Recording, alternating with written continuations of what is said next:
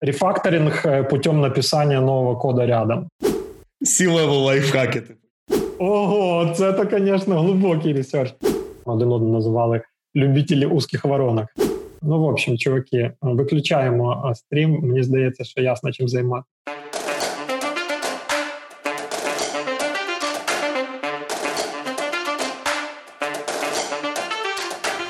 Вітаємо всіх на першому випуску шоу-шоу, пізнавально-розважальному шоу для продуктових людей, де ми разом з цікавими практиками досліджуємо, як створювати цінні продукти.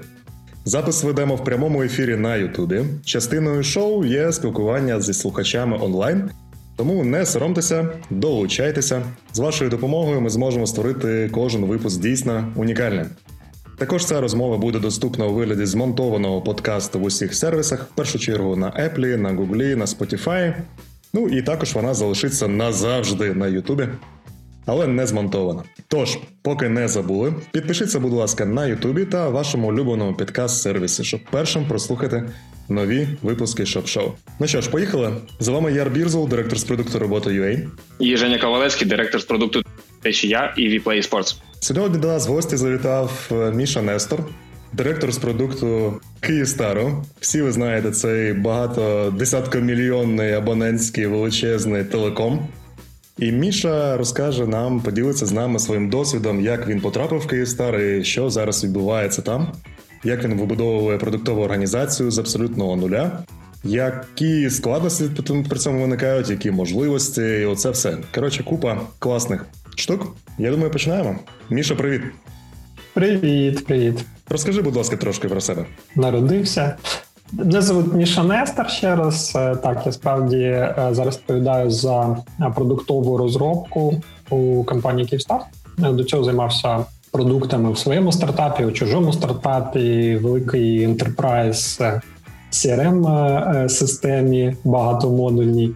А до цього ще багато років працював у маркетингу, комунікаціях, digital маркетингу і так далі. Тому у мене так з різних боків якось склалася дорога, в якій я зараз є дуже кайфово, тому що є і та частина, яка стосується підприємництва, звісно, теж стосується продуктового менеджменту, маркетинг е, з точки зору growth, і менеджмент як менеджмент з точки зору побудови організації. Це власне такий якийсь е, мікс, е, який дуже драйвовий для мене.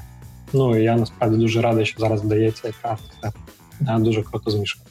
Ось так в двох словах. Я от ми перед записом е, ми почали тебе активно вивчати, шукати О, твої профілі в усіх О, місцях, читати твої інтерв'ю, особливо цікаво за 12 за 12 рік, там десь в ті часи. Там, де була історія з масовими комунікаціями, з маркетингом, там з маніпуляцією там суспільною думкою. іншим дуже цікаво. Нікому не кажіть, нікому не кажіть. Розкажи, будь ласка, як ти взагалі перейшов з достатньо вузької сфери, дуже специфічної. Ти я там скільки розумію, працював навіть в секретаріаті Верховної Ради і там і в інших цікавих місцях, де працював от якраз от з комунікаціями. Як ти перейшов от з того стану достатньо специфічного? Ти перейшов в продукт взагалі і став продуктовим директором, що взагалі мені здається такі от речі абсолютно такі. Ну, між е, першим і другим 10 років ти десь там пропустив. Е, ось і, власне, тому тому десь так воно і відбувалося. Ну, якщо дуже коротко, комунікації не лише піар, управління репутацією, але так само і маркетинг і реклама у різних проявах були. А в якийсь момент справді це десь було 2009-2010 коли почав з'являтися digital як такий, першопочатково це все було у вигляді інтернет-реклами, що було не цікаво. А коли це коли почали з'являтися соціальні мережі, вже там початок 2000-х, тоді стало раптом а, дуже цікаво, тому що в нас цього ще не було. В нас, до речі, був якийсь період, коли Твіттер дуже сильно був популярний. Тобто ми навіть думали всі, що Твіттер буде так як зараз на заході, да, десь там в Штатах за популярністю. І це все зачепило історію е, керування репутацією. Ось управління репутацією, репутація онлайн, соціальних мережах. О Боже, ми втрачаємо контроль. Це ж тепер люди можуть самі писати все, що хочуть, і всіх будуть читати. Це 10 років тому. Там до до, до Фейсбуку, як ми його знаємо сьогодні. Ну це небо і земля. І ми нас було таких кілька чоловік. Ті, хто ходили по великих корпораціях, е, там банках і так далі, розказували, що чуваки, інтернет, там це дуже важливо. Всі ржали. Тобто ми розказували, що таке Фейсбук. Ну, тобто, ви можете. Е, мені я думаю, що зараз це дуже смішно слухати, але ну я не такий старий, як в тих жартах. Типу, а ти коли вчився в школі, то ви там ще на на, на, на конях їздили в школу. А а, а кріпаки ще були чи вже ні? Ну, ні, ну Це батьки дітей пишуть, бо діти часом їх питають. Тих, хто в 80-х народився. Ось е, це правда, це, правда, чувак. Інтернет кріпаків, просто прекрасно. Да, була така історія. Ось я десь літав на якісь перші конференції, пам'ятаю, десь 2000 мабуть, 9 чи 10 в Нью-Йорк, 42 стріт, там Гран Хаят зі всіх штатів, зі всього світу з'їхались люди, щоб розповідати там один одному про те, що таке social media marketing. І тоді ще якби там якісь перші кейси. Це було ще до Оба. А ні, це було відразу після Обами першої кампанії. Вже була література, вже всі зрозуміли, бо тоді Обама на UGC зробив. Він обійшов на UGC всі закони, які обмежують фінансування в Штатах дуже суворо ну там була ціла технологія. То це було шалено цікаво.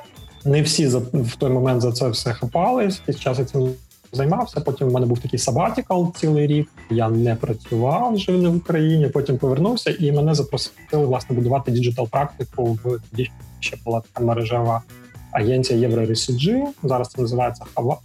Це французька мережа. Ну вона зараз вже десь на Манхеттені, як і всі е, п'ята за розміром у світі. Ось і власне там я будував digital практику абсолютно з нуля, з одного себе, там без жодного клієнта і так далі. І от е, там за 4 роки до того, як піти в стартап, це власне це я вже так наближаюсь ближче до відповіді такої ну, дуже конкретної на питання. Дуже багато того, що є традиційно там в digital агенціях, починаючи від там SMM, всякі сайти, платформи, медійка і так далі. І так далі. І я вже на той момент більше 10 років працював консалтингу. Ну тобто, вся реклама, піар це за типом це консалтинг, консалтингова діяльність. І я зрозумів, що я вже більше не можу. Тобто, так само в якийсь момент до того я працював там директором зі стратегії, і мені завжди було якось і, і я відчував, що я не до кінця роблю роботу. і Мені хотілося побудувати компанію з нуля, агенцію з нуля. І там я вже побудував агенцію з нуля, але я вже відчував, що блін, е, от е, ми тут постійно робимо якісь одноразові продукти, якісь одноразові під акцію сайти, ще щось. Ми почали робити все більш складні речі, якісь там CRM, ще щось. Я зрозумів, що мене це пре, хочу займатися своїм продуктом. Потім мене спільний знайомий звабив на якусь стартап історію. Тобто я почав про неї думати, я написав якісь кілька акселераторів. Мені звідти починали почали відповідати, і якось це все дуже швидко почало відбуватись. Я там е, знайшов собі заміну, передав справи і полетів в Барселону на місці там та буткем. Далі двохрічна історія стартапів. Далі стартап закінчився. Ну і це вже абсолютно така продуктова історія, після якої я далі mm-hmm. вже зрозумів, що продукт менеджмент це моя історія. Далі я цим займаюся. Mm-hmm. Це вже, мабуть, останніх більш п'яти років. Mm-hmm. Ну так, така історія. Міша, розкажи, будь ласка, як ти потрапив в Київстар? От як твій шлях от, ну, зі свого стартапу він як пройшовся і о, бац, ти в Київстарі? Мене захантили. Ну, я знаю, що до того там ще була історія з Dream Team, там де ти працював. Ну, вона була, вона, ну як історія, не історія, робота, там Dream Team, стартап. Декому тут із присутніх кіберспорт знайомий. Кіберспорт! От е, Женя багато, я думаю, знає за Dream Team. От так, була історія. Там я працював. Там ми так само за рік. Е, ну я прийшов вже це було не з нуля. Там була одна команда. Ми масштабувалися всі разом до семи команд і дуже швидко будували продукт. Ось там окрема історія. Це вже там не зовсім моя історія. Я не фаундер компанії. Ось так, і в певний момент там я для себе зробив якийсь вже висновки, мабуть, е, як так коректно сказати, на той момент все, що я міг зробити, я зробив. Ось і, але красиво, я красиво, да. Ну, Ми тут не сильно поважаємо таку от коректність. Так, так. Ні, ну є якісь NDA штуки, є якісь, ми ж всі тут підписані документи. А ось які ще ну, були зовсім зовсім недавно. От і так, мене запросили. Я дуже довго їздив, розмовляв. Потрібно було синхронізуватись, тому що ну я там рік тому про Київстар думав е, те ж саме, що більшість, е, ну мабуть, ще півроку. Там вже останні півроку ми трошки почали розказувати, що ми до того. Ну, типу, де Київстар, де продуктовий менеджмент через року. А ось Enterprise Enterprise. І потрібно було домовитися про що ми робимо, які продукти, куди ми рухаємося, як ми це будуємо. Там наскільки в мене є якийсь карт-бланш робити це все правильно, наскільки організація там ми з нею знайдемо спільну мову. Ось і ну ми ніби про це домовилися і почали це робити. Круто, слухай. Окей, Київстар, тебе закантили. У нас головне питання: щоб що? Щоб що Київстар взагалі відійшов від аутсорсу, так від е, підрядів, від можливо внутрішнього, але такого просто відділу розробки на 40 інженерів, які просто працюють від по задачам бізнес-аналітиків, до продуктової розробки, так до 150 людей. Щоб що? От дивись, насправді є дві великі частини. Я думаю, в будь-якому ентерпрайзі, і в банку, і в телекомі, куди ти не підеш з традиційну таку штуку. Ну технологічно, телеком, мабуть, е, найскладніший технологічний бізнес, бо це ну як бізнес, як індустрія. Це дуже складна і дуже цікава історія. Ну бо вона це радіо, це мережі, це інтернет, е, це купа технарів. Тобто, у нас технічний відділ це там, ну грубо кажучи, тисячі чоловік. Тобто, це ті люди, які е, забезпечують нас всіх зв'язком. Так ось є IT традиційний. Традиційний IT – це великі IT системи Ну тобто, це всі бекі-беки. Так е, те, що ми з вами називаємо legacy, але воно не завжди legacy, воно буває досить нове, але це просто дуже величезні enterprise штуки. Тобто це білінги, це штуки, які рахують трафік, е, де лежать тарифи, як зрозуміти там, як тебе правильно зачарджити, B2B історії. Ну, тобто багато багато всього. Ну тобто, це не секрет. Цим займається традиційна IT, і там є якраз так само аутсорс, і він лишається, тому що в тому випадку це набагато ефективніше. Це різні адхок проекти, ми реагуємо на ринок і так далі. І так далі. Тобто, ти не будеш на місяць чи на три місяці збирати продуктову команду. Тобто три місяці в тебе тільки йде там штормін-формін. Ну а я не вірю в такі. Пули поширених ресурсів, чи я знаю українські стартапи і американські стартапи, яких оренді в Україні, де вони практикують такі pools. Тобто, у мене навіть на співбесідах люди приходять. Найцікавіше це співбесіди. У мене було дуже багато, ну бо ми дуже швидко рухалися. Коли приходять, кажуть, ну як ти там, як як, як працювало? Ну я там придумую, значить, якусь фічу, іду, захищаю там її у CTO, це продакт. У CTO, значить, якщо йому подобається, він виділяє мені там двох розробників, щоб я її зробив чи зробила. Ну там, там це нормально. Це великі компанії, назви їх знають. Такого, звісно, не хотілося зробити. Ніхто я думаю, з вас такого так само не робив би. Тобто є якісь перехідні там штуки, зрозуміло. Ось і власне е, так я говорив про IT. IT традиційні займаються там великими білінговими системами і так далі. Тобто продуктова розробка, яка в мене, вона чому? Ну, кілька великих трендів. По-перше, Enterprise, будь-який телеком розуміє, що не хоче залишатися лише просто із а, там надавати якісь такі ну commodity послуги. Зв'язок е, дуже схожий на commodity. Ми з вами згадуємо про мобільного оператора, коли в нас щось не працює, або коли з нас гроші зняли. Так ну, так само, як домашній інтернет, так коли ввечері перестає працювати, ти згадуєш, що тебе є провайдер. Ось а так. А якщо все добре, ти про нього не згадуєш, згадуєш тільки коли гроші закінчаться. Ну і так далі. Тобто е, зрозуміло, що дуже багато комунікацій. Там в випадку Київстара це дуже сильний, якщо не найсильніший бренд в Україні, так який дуже довго багато років 20 років будувався. І так далі. Тут не все так просто. Ось, але тим не менш, е, хотілося диверсифікуватися. Е, це перша історія. Більше точок контакту із споживачами. Тобто, коли вони користуються, як у нас зараз є, наприклад, там Київстар ТВ, так це стрімінговий сервіс аля там Мегого, якому ти можеш дивитися там ТВ, фільми і так далі. і так далі. Тобто, це для тебе ще один якийсь touchpoint. Причому він не стільки першопочатково навіть повинен бути профітабельним. Так, хоча ми, наприклад, ми це бандлимо. Тобто, у тебе є один аккаунт, з якого ти оплачуєш і мобільний зв'язок, і домашній інтернет, і домашнє ТВ, і стрімінгове ТВ у вигляді там якогось аплікейшну. Це вже прикольно, це все разом дешевше. Там ти тобі треба пам'ятати, що поповнити один рахунок і так далі. Тобто, щоб такі речі робити, ну потрібно набирати якусь експертизу. Ось інша історія. Тобто, це така B2C екосистема, яка будується, от, яку ми дуже хочемо будувати. Інша історія це всі наші канали, які ну ми їх називаємо каналом, умовно кажучи, там там тачпоінти, через які ми працюємо із нашими цей продажі і сервіс із нашими абонентами. Так, коли у тебе є B2C бізнес, коли 26 мільйонів сабскрайберів в країні населенням скільки 37-40, Ось, тобто, це ну дуже серйозна історія. Зрозуміло, що дуже багато людей користуються сайтами, аплікейшенами, чат-ботами і так далі. Хтось цим теж повинен займатися. І е, ми якось разом зрозуміли і вирішили, що там етап, коли це все могло бути просто десь там на підряді, і ти комусь там якийсь менеджер отримав е, якусь там задачку і він в Outlook, чи навіть нехай там десь в джирі е, пише комусь там якусь агенцію, будь ласка, нам тут треба нова сторіночка. Ну тобто, це вже не 2020. Ось е, це перше. Ну і ця вся ми це називаємо digitizing the core, тобто це діджиталізація core бізнесу. Ну тобто, для прикладу, да, тобто уніки в місяць е, на сайті Київстар їх багато мільйонів, тобто багато мільйонів із населення країни. Я не буду казати скільки конкретно, більше одного набагато, да, як в, у, у множині. Тобто щомісяця ходять на сайт Київстар. Тобто, ну це це, це, це дуже багато, це величезна відповідальність. І для тебе це такий сам. Тобто, і далі відбувається shift. Я на цьому закінчу. Мені казав багато питань. Тобто, із у нас тут є core business, і у нас є різні там канали, рітейл, сайт, ще щось там, ще щось там. Перевернути це в хлопці, дівчата, дивіться, ось весь світ живе а, продуктовим менеджментом, і це все продукти, і це можна менеджерити так само, як продукти, бо там є воронки, версії, панели, е, методи лемотрав, там в носіошці і так далі. так далі. Це все нужно, потрібно там рітейнити. Давайте з цим будемо працювати так.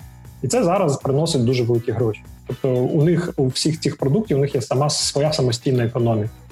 Тобто Ну, ось така історія. Це так дуже коротко. Тобто там є ще багато історій, але я ми прекрасно розуміємо. Говорити, да. Я я ще думаю, тут можна про сквозну аналітику. Якщо рахувати кількість цих каналів, то я думаю, сквозна аналітика по цьому всьому це теж була. Ну, ти між іншим, ти вже рік працюєш, да? Ти вже рік працюєш так, в Київстарі, правильно? Так, так, так. так. Вийшло побудувати сквозну аналітику за рік? Е, не по всіх продуктах зараз працюємо. Я я, я можу сказати більше, деякі люди закінчилися на цьому завданні, і ми наняли нових. Не витримали. Не витримали. Ну я не жартую. Не витримав. Ну тобто, дивись, я наймаю людей, е, які розуміють, тобто я дуже чесно розказую, що їх чекає. Це це дуже вели, ну, така величезна пригода, тому що я даю там всі ресурси, вся можливість, але потрібно мати ну, якийсь patience, якесь терпіння, бо ти ну тобто, це не ти не можеш розгорнути, розвернути. Це такий величезний авіаносець, у нього є інерція, ти можеш замість того, щоб розвернути, на ньому десь там якусь халабуду побудувати і там поступово захоплювати цю всю історію. Ось і там по півградуса десь коригувати це. Але ну з іншого боку, хороша частина це те, що телеком він весь на цифрах. Тобто всі великі фічі, всі лончі, це все рахується, це пінделі, це плани, це бізнес-кейси. Тобто, ти, ну, коли ти приходиш і там питання, умовно кажучи, більше мільйона, без цифр там якби ти не можеш просто почати робити. Це дуже круто, тому що не треба цього будувати, не треба це пропушувати. Знаєш, це, да, це прикольно. Да, Міша, а от ти ти пояснив, щоб що це Київстар. Ну тут, в принципі, відповідь була очікувана. Да? Це бабки. Бабки, бабки, бабки, там гривні лежать, і треба їх заробляти. Бабки, retention, engagement, стікер. Це, це, все, це, це, це все зводиться до бабок. Ну, будь-яка компанія. Ну дивіться, все дуже просто. Ми ми, ми компанія публічна, яка торгується в Нью-Йорку е, на біржі, і все, що ми робимо, в принципі, заради задоволення шерхолдерів. Ну, так світ влаштований.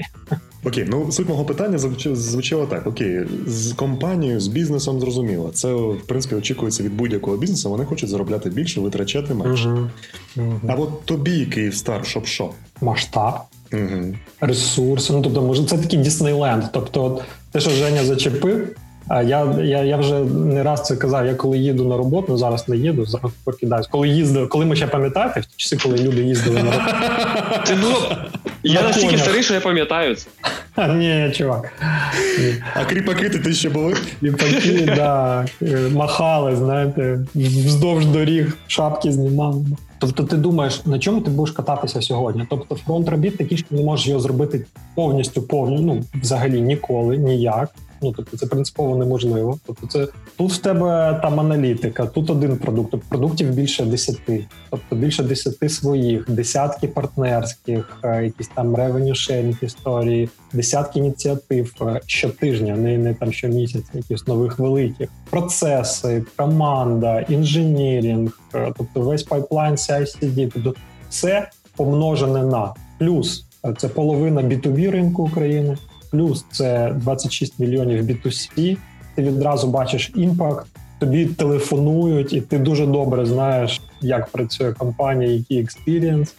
А, ну, тобто... Звучало так трошечки зболено, знаєш, трошечки болю було в цій фразі, чи мені здалося? Це нормально, ні, так без емпатії нічого не буде. Ну, коли розумієш, у нас з вами, ну я думаю, що нам всім трьом дуже пощастило, тому що у нас такі продукти, де нам отримати фідбек від кастомерів, ну тобто моментально. Ми відразу ми знаємо людей, які користуються.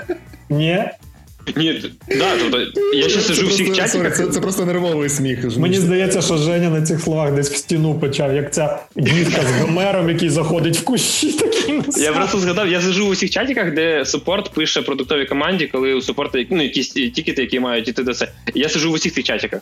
Я прям а, сиджу, у мене вечірком під чай, типу, знаєш? Під під, під валеріанку. Чай, чай з мелісою, чай з мелісою обов'язково. Мелі, ну ні, ну ясно. М'яточка, Ромашковий, ромашка. Да, да. Окей, зрозуміло. Тобто, Це вже пішли продуктові лайфхаки. Advanced level. C-level лайфхаки. Стрес-менеджмент. Стрес-менеджмент? Пити валер'яночку. Ні, ну мені здається, що будь-який продукт йому хочеться скейл, і йому хочеться одразу бачити імпорт. Тобто, коли ти пиляєш якийсь там шматок ERP-шки, якою десь там в Штатах якийсь банк буде користуватися, і ти ніколи не побачиш тих менеджерів. Ну ні, зрозуміло. Мені просто з точки зору менеджера, мені здається, що їм якби цікаво більше, ну знаєш, там відчуття росту. А от у випадку, коли в тебе. Ну, типу, 25-30 мільйонів абонентів в країні, де, напевно, всі дорослі люди так чи інакше користуються Київстаром. От куди рост, Куди рости? Е, за це відповідають інші люди. По перше, mm. в основному. Е, тобто, моя моя задача це пенетрація. Ось того, що ми робимо. Тобто, яка доля того, що ми робимо, відбувається в моїх продуктах, в моїх каналах. Це цікаво. Тобто, у нас із 26 мільйонів, у нас не 26 мільйонів навіть дата юзерів. Тобто в Україні, можливо, вам у Києві, будучи хедов-продуктами, не дуже це помітно, але у нас величезна кількість людей ще розмовляють так по телефону, і вони використовують типу це 2G, а це все. Типу, альо, альо, ну і лідочка, можливо, консьєржів ви бачили цю типову поведінку юзерів. Ці такі речі. Тобто дуже багато людей, які ще не data-юзери. Data-юзери, не всі з них користуються, наприклад, там нашим аплікейшном. Да? Я хочу, щоб там в моєму Київстарі було там X5 MAU. Да? Тобто нормальна історія. Тобто там є дуже багато. Не знаю, я хочу. У нас тисяча чоловік в кол-центрі. Я хочу, щоб люди не телефонували в кол-центр, а йшли в там веб-кабінет, в application, чат-бот е, і так далі. І так далі. І там закривали всі ці питання. Я як соціопат, тобто я дуже мені дуже боляче. Я в кол-центрі ненавиджу телефон. Я думаю, що багато хто погодить. Я думаю, ніхто не любить. Я, Мені навіть складно собі уявити людину, яка би така сиділа. О, вранці прокинувся, такий є, зараз зателефоную в кол-центр. Є пас людей, а поговоріть. Тобто є дуже багато людей. Ну тобто там є свій скорінг всередині, але там інша історія. От, але в принципі, тобто, ну і це дуже нормально, це дуже конкретні таргети. Інша історія, наприклад, в тебе ну дивись, дуже простий кейс. Дуже простий кейс. Уяви, є той же сайт Київстар, який ну він величезний. Він громісткий, він legacy, на ньому там набудовували зверху, там стек такий трошечки, м'яко кажучи, outdated, чи щось. А туди ходить до дофіга людей. І там є якісь конверсії, і там вони спотикаються, плачуть, але щось роблять. Mm. І ти можеш взяти і повністю з нуля, власне, ми цим зараз займаємося. Ми буквально сьогодні був там якийсь UX workshop на цю тему зі всією бандою. От у тебе є можливість взяти і з нуля зробити цей же продукт, зробити абсолютно іншим. У тебе є, на відміну від стартапа, у тебе є бенчмарки по всіх метриках, по всіх фанелах, по всій історії, тобто всі метрики за період, і ти такий. А давай-ка я. Тобто ти зразу побачиш, то що ти зробив це просто, типу, я художник, я так віжу, чи це справді мало взагалі сенс ці всі інвестиції. І це дуже нормальний челендж. Ти хочеш зробити конверсію X2, не плюс 5%, а X2, X3. Да, тобто, mm. ну що відразу відбувається там в ревеню. І тобі, тобто, цей великий продукт е, і так далі. і так далі. Але насправді е, навіть це вторинно. Навіть це вторинно е, з точки зору мотивації там по росту. Моя, я ну теж часом це кажу, не завжди.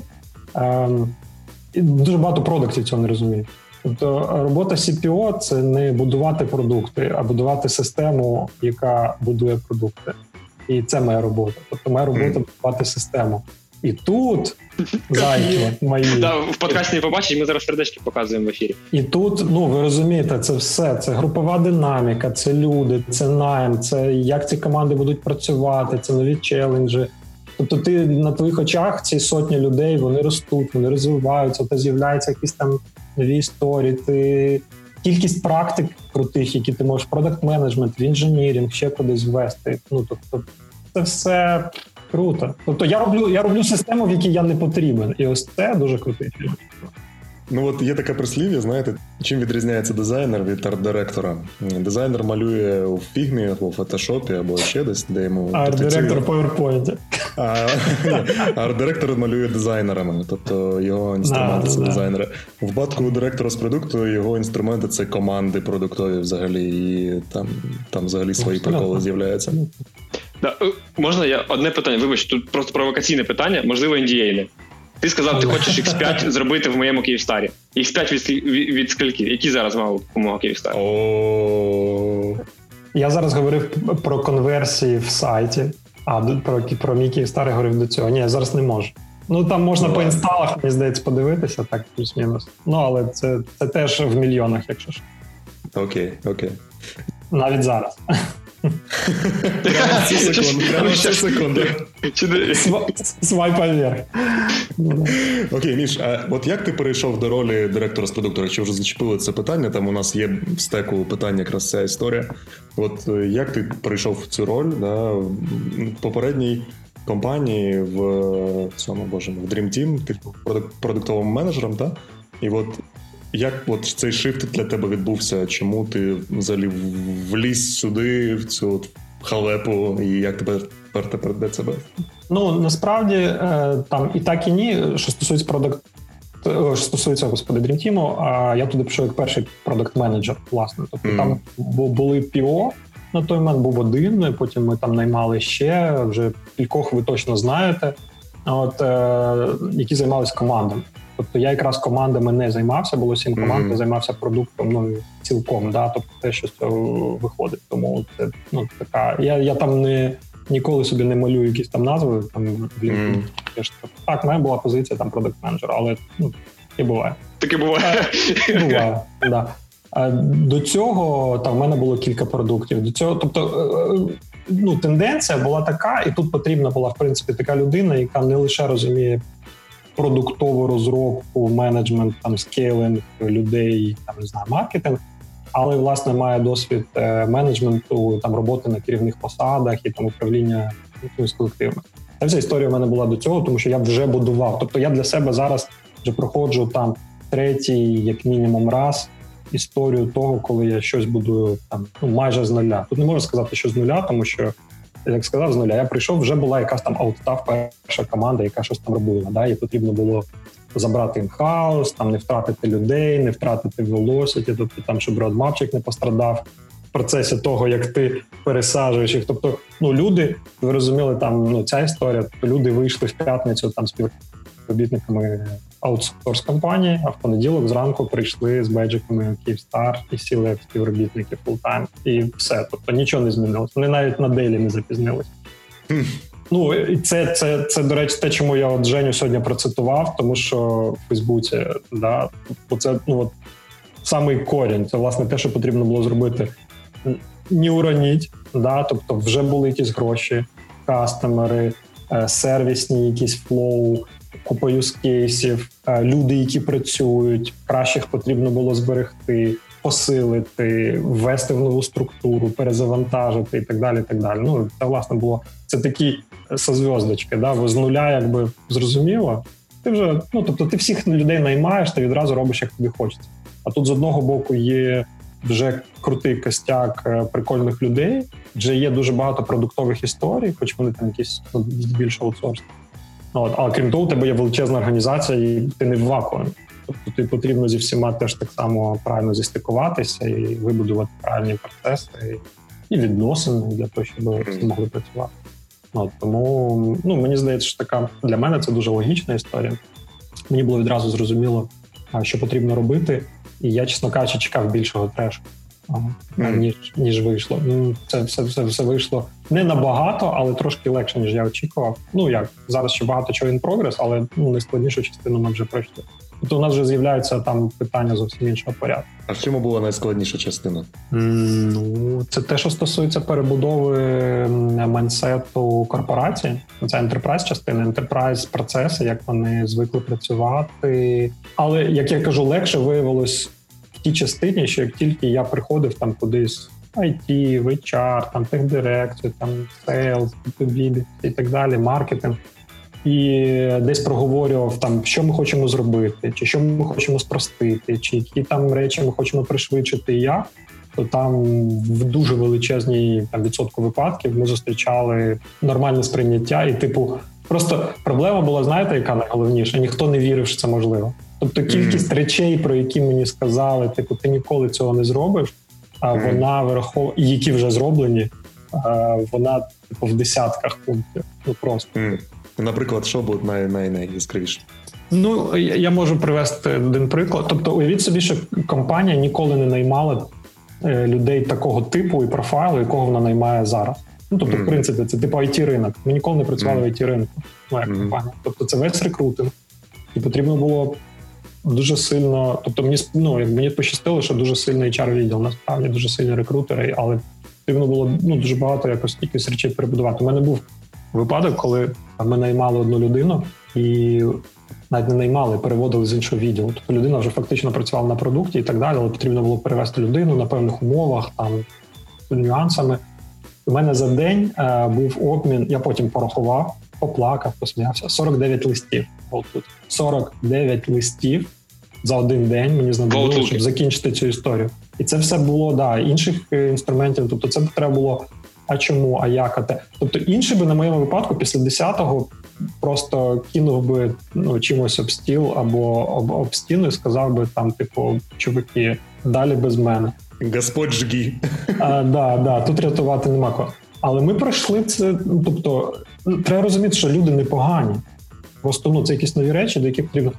Зараз, ну далі, ну давайте прості приклади. Тобто, ти виходиш, ну виходили це в минулому, тобі дають якісь креденшали до якихось там систем. Вони в 95% ніколи не працюють. І ти пишеш заявку для того, щоб отримати там якийсь доступ в базові якісь там ті системи, які тобі потрібні. Mm-hmm. А SLA три дні. Таких заявок mm-hmm. у тебе п'ять. А, І тобто, бувало, ну, що людина вийшла, вона там тиждень. Ну тобто банальні речі. Знову ж таки, це через те, що ну специфіка, а їм це не потрібно. Тобто, ти виходиш кудись там в селс, тебе взяли під руку, повезлись, посадили в машину, ти поїхав там продавати. Да, або там десь онборить, або ще ж. Тобто таких проблем немає. Ну а в IT, тобто він повинен вийти.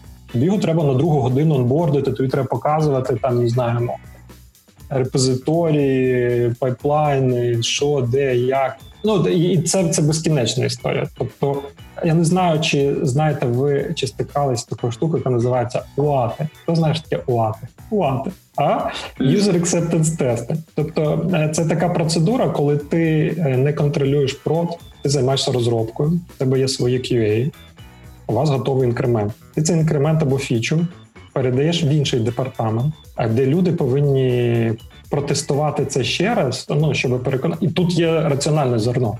Щоб переконатися, що ти ніде нічого не урониш. Бо якщо ти, наприклад, почнеш фігачити реквести на якийсь бекенд, від якого залежать інші операції, і ти його десь там. А, да. Тобто, якщо щось десь ненароком приляже, то ну, наступним приляже наш кол-центр. Ну, от, а, да? Тобто є, але як це процедурно? Тобто, ці люди, які не були в спринті, ну спринтів тоді теж не було це інше питання. Вони приходять до тих людей, які робили розробку, і просять заново їм розказати, а що це таке, як воно повинно працювати, а для чого ви це робите? А там, тобто, ну вейст був інколи інкремент він відлежався по два тижні. Жесть. зараз на продуктах, тобто ти нажав кнопку і за 7 хвилин від коду до проду. Ну, типу, зборка, автотести, deploy. Mm-hmm. То такого ну ніхто не бачить, в принципі. Тобто там покриття тестами, там, ну я я code coverage, ну тобто це там ну безкінечна історія. Дуже багато речей, які просто потрібно було. Але коли люди бачать, як це працює, о, тоді починається. Типу, всі хочуть. І потім. Mm-hmm. Оце той Діснейленд, про який ти казав, так? Да, ну це Zero to One такий, знаєте, класичний. Тобто, mm-hmm. вже коли вже якийсь там One або 0,9 хоча б, це вже вже mm-hmm. Окей, я думаю, нам треба приходити трошки до наступного питання. Просто ми тут про організаційний дизайн. І ми досі не поговорили про те, як у вас взагалі зараз побудована продуктова організація. Просто щоб у наших слухачів було якесь уявлення. От у вас там 120-110 людей зараз. Все дуже просто. Насправді, все все примітивно просто, і через це, ну тобто, з мого досвіду, єдиний досвід, єдиний єдиний варіант дуже швидкого скейлингу це дуже ну, специфічна структура, про яку зараз розкажу, і правильний процес. Ну, Взагалі, в принципі, це все це структура, процеси, люди і цілі, мабуть. Тобто чотири складових, які потрібні, щоб працювала продуктова організація. Бо якщо немає цілей, якщо ви не знаєте, для чого це робите, ну і люди не знають, для чого вони тут зібрались. Mm-hmm. Таке теж буває. Тобто, ну прийшов ПІО, навіть є спринти. Він сказав, що ви робите, або проджект, роздав всім задачі. Робота є, є. Зарплату отримали, отримали. Хтось чимось займається, займається. Ну але це не продуктова організація, правда? Але номінально ці зайняті. Структура наступна. Ну мені я першопочатково мені потрібно було дизайнити таку штуку, яка буде дуже швидко скейлити. Ну, власне, чим ми займаємо.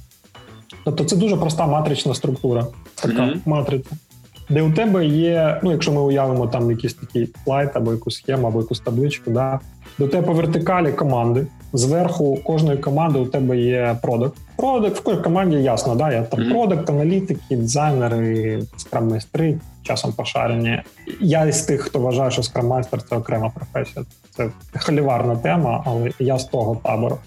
От фронти, беки, QA, там DevOps, UX-райтери майже в кожній команді, до речі, у нас є е, в кожному продукті. Не, не завжди таке. Але ніхто з цих людей адміністративно не підпорядковується продукт. Тобто це люди, які адміністративно, я зараз е, поясню, адміністративно вони перед е, ну тому, що є компанія, вони є якісь керівники. Я не можу бути. Тобто, у мене флет організація, але настільки в мене немає 110 прямих підлеглих. От е, тоді би я б з вами зараз не розмовляв би. Розмовляв би з вантуван номер 119 цього місяця. Їх не те, щоб набагато менше, але ну менше. От. Е, І по горизонталі йдуть у вас стеки. Да? Така класична історія. Тобто, в тебе є head of design, якому підпорядковуються адміністративно всі дизайнери. Але всі дизайнери знаходяться в командах, немає відділу дизайну, в який всі приходять, бо те тоді з'являється waterfall. Ти не можеш. Ну тобто організаційно ти один раз дав десь слабину, всі нормальні пацани, всі дуже відзивчиві, але ну, типу, все, структура структура вона ну почне себе поводити певним чином. Але цей чувак, Head of Design, да, він займається їх професійним розвитком, їхніми родмапами. Він вирішує про їх підвищення, їхні зарплати і так далі. Тобто, ПО е, і навіть я в мене це впливу ніякого впливу немає. Відповідно, продакт він керує через backlog, пріоритети, inspiration, там servant leadership і всі інші слова. Да? Mm-hmm, тобто, mm-hmm. Але структура побудована таким чином, що інакше нічого не працює. Тобто ти не можеш прийти і сказати, типу, чувак. А ще тому, що е, Head of Engineering зі своїми лідами відповідає за технологічний стек, за всі стандарти коду, за те, як це будується, за інфраструктуру і так далі, не може прийти. А я таке так само бачу, не може прийти якийсь ПО, а особливо, не дай Боже, у нього був технічний бекграунд, і почати на на PBR розказувати розробникам і на вайтбордах малювати, як це повинно бути імплементовано. Mm. Тоді вже продакт займається не своєю роботою, mm-hmm. якої в нього теж багато, а я знаю чим. Я навіть бачив людей, які е, диктували, е, як повинні називатися поля в базі даних. Mm. Ну це вже ну, не дуже схоже. Реально, бач, бачив своїми очима. Е, ну він на тому продукті вже не працює. От, е, Це це було не в мене, до речі, не не, не, не в Київсталі. Не в Київсталі. Е, тобто, все, далі все просто. Тобто, тобі потрібна ще одна команда, хлоп. Ти кажеш, чуваки, мені потрібна ще одна команда. Ти відкрив 8 вакансій, там 10 чи 5, да? І у тебе тебе рекрутери це все взяли. Вони у них пішов там flow, вони свої воронки вибирають дизайнера, вони йдуть до head of design. Вони знають, що там за продукт, ясно, там що потрібно. Інженерами займається head of engineering або людина. І так далі. і так далі. Все, всі займаються своєю роботою, ви відскейлись, є продакт, я працюю з продуктами і все. Ну і так наостанок, тобто виходить, що я зараз вимушено в, в мене є два дві лінійки підлеглих. Тобто, перше, це продукти, через які ми власне реалізуємо якісь наші продуктові амбіції, там метрики, ріст і так далі. І так далі. Mm-hmm. А інше це ліди. І це власне різниця, мабуть, там Head of Product і CPO. Тому що Head of Engineering підпорядковується теж мені. Там Head of Design, тобто вся продуктова організація. От колись е, буде Head of Product, е, і я не буду виконувати функції Head of Product. Це одне з питань, тому що я ще 9 місяців тому слухав подкаст, і здається, у Паші Педенка, де ти казав, що ти спеціально собі не береш Head of Product, тому що хочеш це відчувати на кінчиках пальців. Досі не взяв. Ого, це то, звісно, глибокий ресерч. Ну це так, це так, да. Респект. Це так і є. І процес ще in progress. In progress. Ох, Міша, це моїх ще це моїх цитат ще не, не, не чув. У мене там теж був глибокий ресерч. Окей, а скільки тебе зараз прямих підлеглих, якщо ти пам'ятаєш їх кількість? Більше 20. Як ти взагалі виживаєш? Є всякі фішечки, є всякі фішечки. Одна з фішечок це roadmap-и OKR, тобто це знімає велику частину продуктової історії. А інша фішечка це ти наймаєш людей, яким ти дуже довіряєш, які дуже хороші професіонали. Умовно кажучи, у мене такий head of engineering, який і менеджер, і вантува проведе, і сльози витре, і сам сяде сервіс напише, якщо треба, і з девопсами вночі під півко підніме якусь е, історію і так далі. Тобто. І він вміє скейлити людей там до великосотенної інженірингової організації і так далі. Тобто ти шукаєш таку людину. А, вона дорога, да, це. Але тобі йому круто, бо я не мікроменеджерю. Мені круто, бо мені не потрібно мікроменеджерити. Mm-hmm. Є такі, знаєте, менеджерські е, стара школа і нова школа. Стара mm-hmm. школа, коли кажуть, що тебе не може бути більше семи підлеглих, інакше ти не можеш ними якісно керувати. Mm-hmm. А нова школа каже, що у тебе не повинно бути менше семи прямих підлеглих, інакше у тебе є спокуса ними напряму дуже багато керувати. Ну, у тебе їх є е, два. Ну їх буде менше, їх буде 10. У мене вісім. Посередині. І я прям прям пограю. В нову школу, але так, щоб ще спати часом.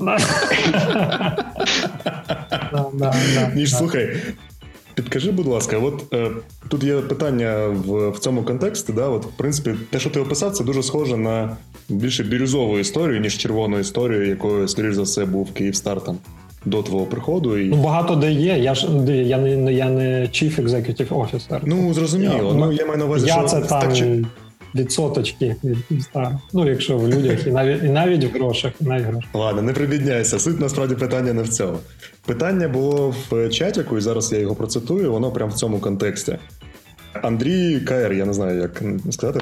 Андрій Каєр задає питання: як формується продуктова стратегія, на чому акцент, і взагалі звідкиля воно з'являється, і як ви потім її реалізовуєте? Крута історія. Е, по-різному.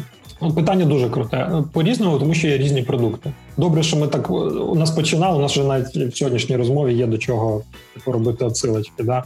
Тобто, перша історія, наприклад, ми хочемо якусь там ну розвивати B2C е, якусь екосистему. Так, у нас, наприклад, є там стрімінгове ТВ, і ми вирішимо йти, наприклад, не знаю, в геймінг. Тобто ми, ми, ми спочатку це чисти, чиста стратегія. Тобто маркетинг, ми дивимося, що відбувається в світі. Ми дивимося на тренди юзаджу, ми дивимося, що з цих індустрій до нас близьке. Тобто, мовно кажучи, е, в геймінг ми підемо швидше.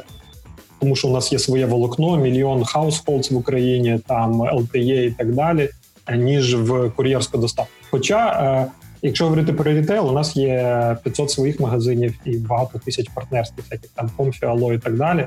Тобто рітейл для нас не чужа історія. Можливо, ми щось зробимо там, типу, нове круте там. Так, ну тобто, подивимось, десь в світі в рітейл ринку щось відбувається.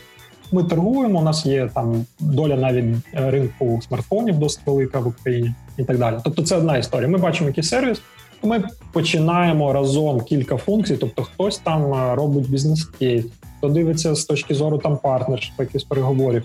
Ми дивимося з продуктової і іксової історії, як це все зробити, як це все лончити. Чи буде там якийсь ATL, телік, е, чи там буде чисто наш якийсь перформанс-маркетинг, і там якісь наші там канали, інструменти і так далі. Одна історія. Друга, друга, наприклад, ну ті ж е, речі із ядра, тобто сайти, аплікейшени, тобто де у нас є телеком, да, найближче до телекому. Нові продукти, нові фокуси, Ми розуміємо зсередини, да, ми бачимо всі цифри. Ми розуміємо, наприклад, ось ця історія має impact на retention. Тобто, не знаю, там люди, які користуються а, телекомом, наприклад, там зв'язком, датою, і ось цим ще сервісом оскільки нас можуть слухати люди з конкурентних організацій, не можуть випіти. Так, наприклад, ну, це не це не суттєво для е, у мене багато друзів в Фейсбуці з'явилось там з Водафону, яких я ніколи не бачив. Ти хантиш? Ти, ти хантиш просто? А вони приходили. Ні, я ще нікого не взяв. Далі, е, але на співбесідах вже були, якщо що. Але поки нікого не взяв. Корпоративний шпіонаж, якби. Блін, ти все знаєш. Ну, це так працює. От. Ну і тобто, ти розумієш, що від цієї історії там знаю, чорн падає п'ять разів. І чим більше людей ти заапселиш на цю історію, тим більше людей у тебе з п'ять разів меншим чорним будуть на продукті, і ти знаєш, скільки ти заробляєш. Або mm-hmm. у тебе там іде апсел на більш дорогі тарифи, або там ще щось. Ну тобто є є дуже багато якихось історій, які пов'язані там як з кортелекомом, так і не з кортелекомом. Чи там mm-hmm. давайте третя, так щоб е, три різних дати історії, щоб не були поверхневі якісь відповіді, було цікаво. Зрозуміло, що телеком сидить на дуже великій кількості даних за 20 років. Очевидно. Ну тобто багато речей. Тож всі подорожі за кордон, mm-hmm. там і, ну дуже багато всього. Банально, скільки ви там платите і де ви ночуєте. Але це все анонімізовано. Ось і ще телеком може, наприклад, розсилати смс. Теж очевидно. Дуже багато смс. Дуже багато. Чим, у кожному клієнт, кожному клієнта працює канал смс У кожного. You know? да. Тобто, що якщо ми зробимо enterprise платформу а-ля там AdWords, яка буде сегментувати або буде нарізати якісь таргетинги по якихось поведінкових моделях, і ми будемо давати можливість комунікувати з цими людьми. Тобто давати якісь промо смс або ще щось від свого альфа імені або люди, які дали згоду отримувати там є цілий великий пласт, називається мої знижки від Київстар, якісь такі штуки, або компанія умовна, да там умовний рітейл, чи там ще хтось приходить і завантажує свою базу, да свій сегмент, якийсь яка вона в себе якось там нарізала ці сегменти. І їм робить розсилки. Це те, чим ми з вами займаємося. Да, у нас є email-маркетинг, є якісь retention штуки, є якісь пуши, да, є там веб-пуші. Писання, коротше. Mm-hmm. Да. Тобто, що якщо ми зробимо enterprise продукт, який буде власне leverage-ити всі ці штуки, і ми його зробили. Ну, ось і це називається Big Data Suite, і це Enterprise SaaS, тобто який продається взагалі через B2B, інший продукт.